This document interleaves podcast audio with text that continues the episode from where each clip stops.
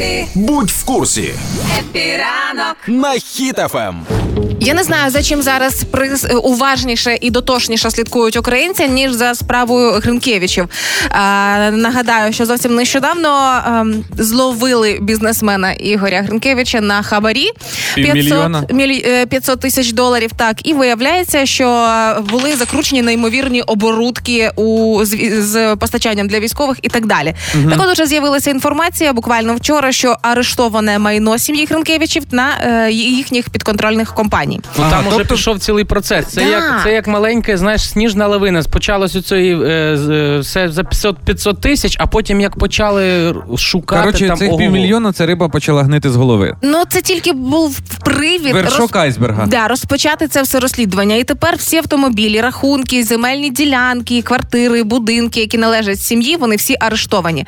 Більше того, проходили обшуки в компаніях, які співпрацювали з Ренкевичами. І е, найбільш ну не прикре, а найбільшим шоком це виявилося, що всі абсолютно речі, які постачалися ними для військових, це абсолютно непридатне лайно. Ну нарешті, от бачиш, арештували всі активи всієї сім'ї, а там сім'я з трьох людей складається. Правильно, батько, син і мати. От Ні, ще дочка є. І ще дочка. А ну було б круто. от тому треба мати родинні зв'язки підтримувати з двоюрідними братами сестрами.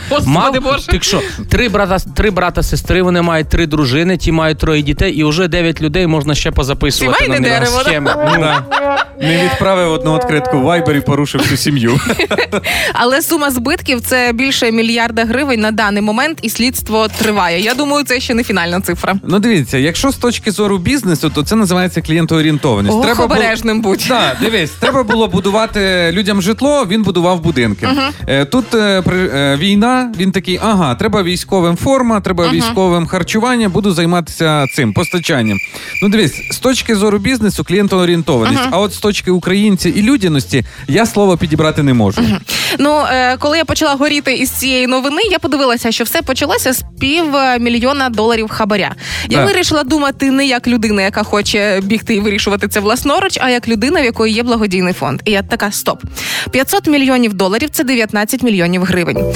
Якщо ми візьмемо нинішні умови, в яких працюють е, Юлині бабусі, мій благодійний фонд, візьмемо класний місяць, коли гарно збираються донати.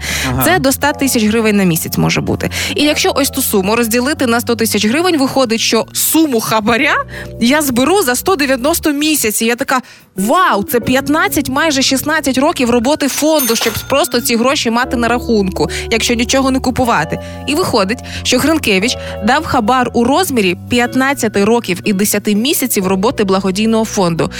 Ну.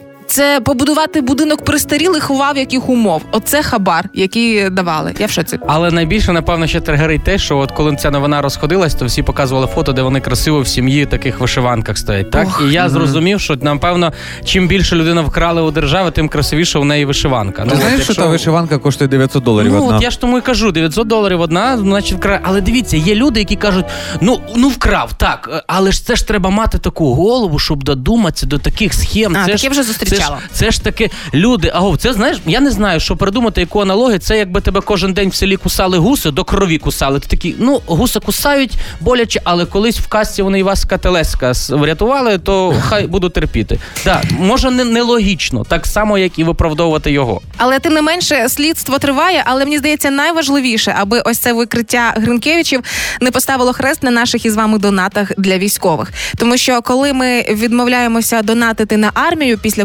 корупційних скандалів, ми караємо не корупціонерів, а військових. І виходить так, що спочатку обікрали корупціонери військових, а потім ми відмовляємося їх підтримати. Навпаки, ось ці випадки мають стати причиною уважніше стежити. Ну і звичайно підтримувати військових.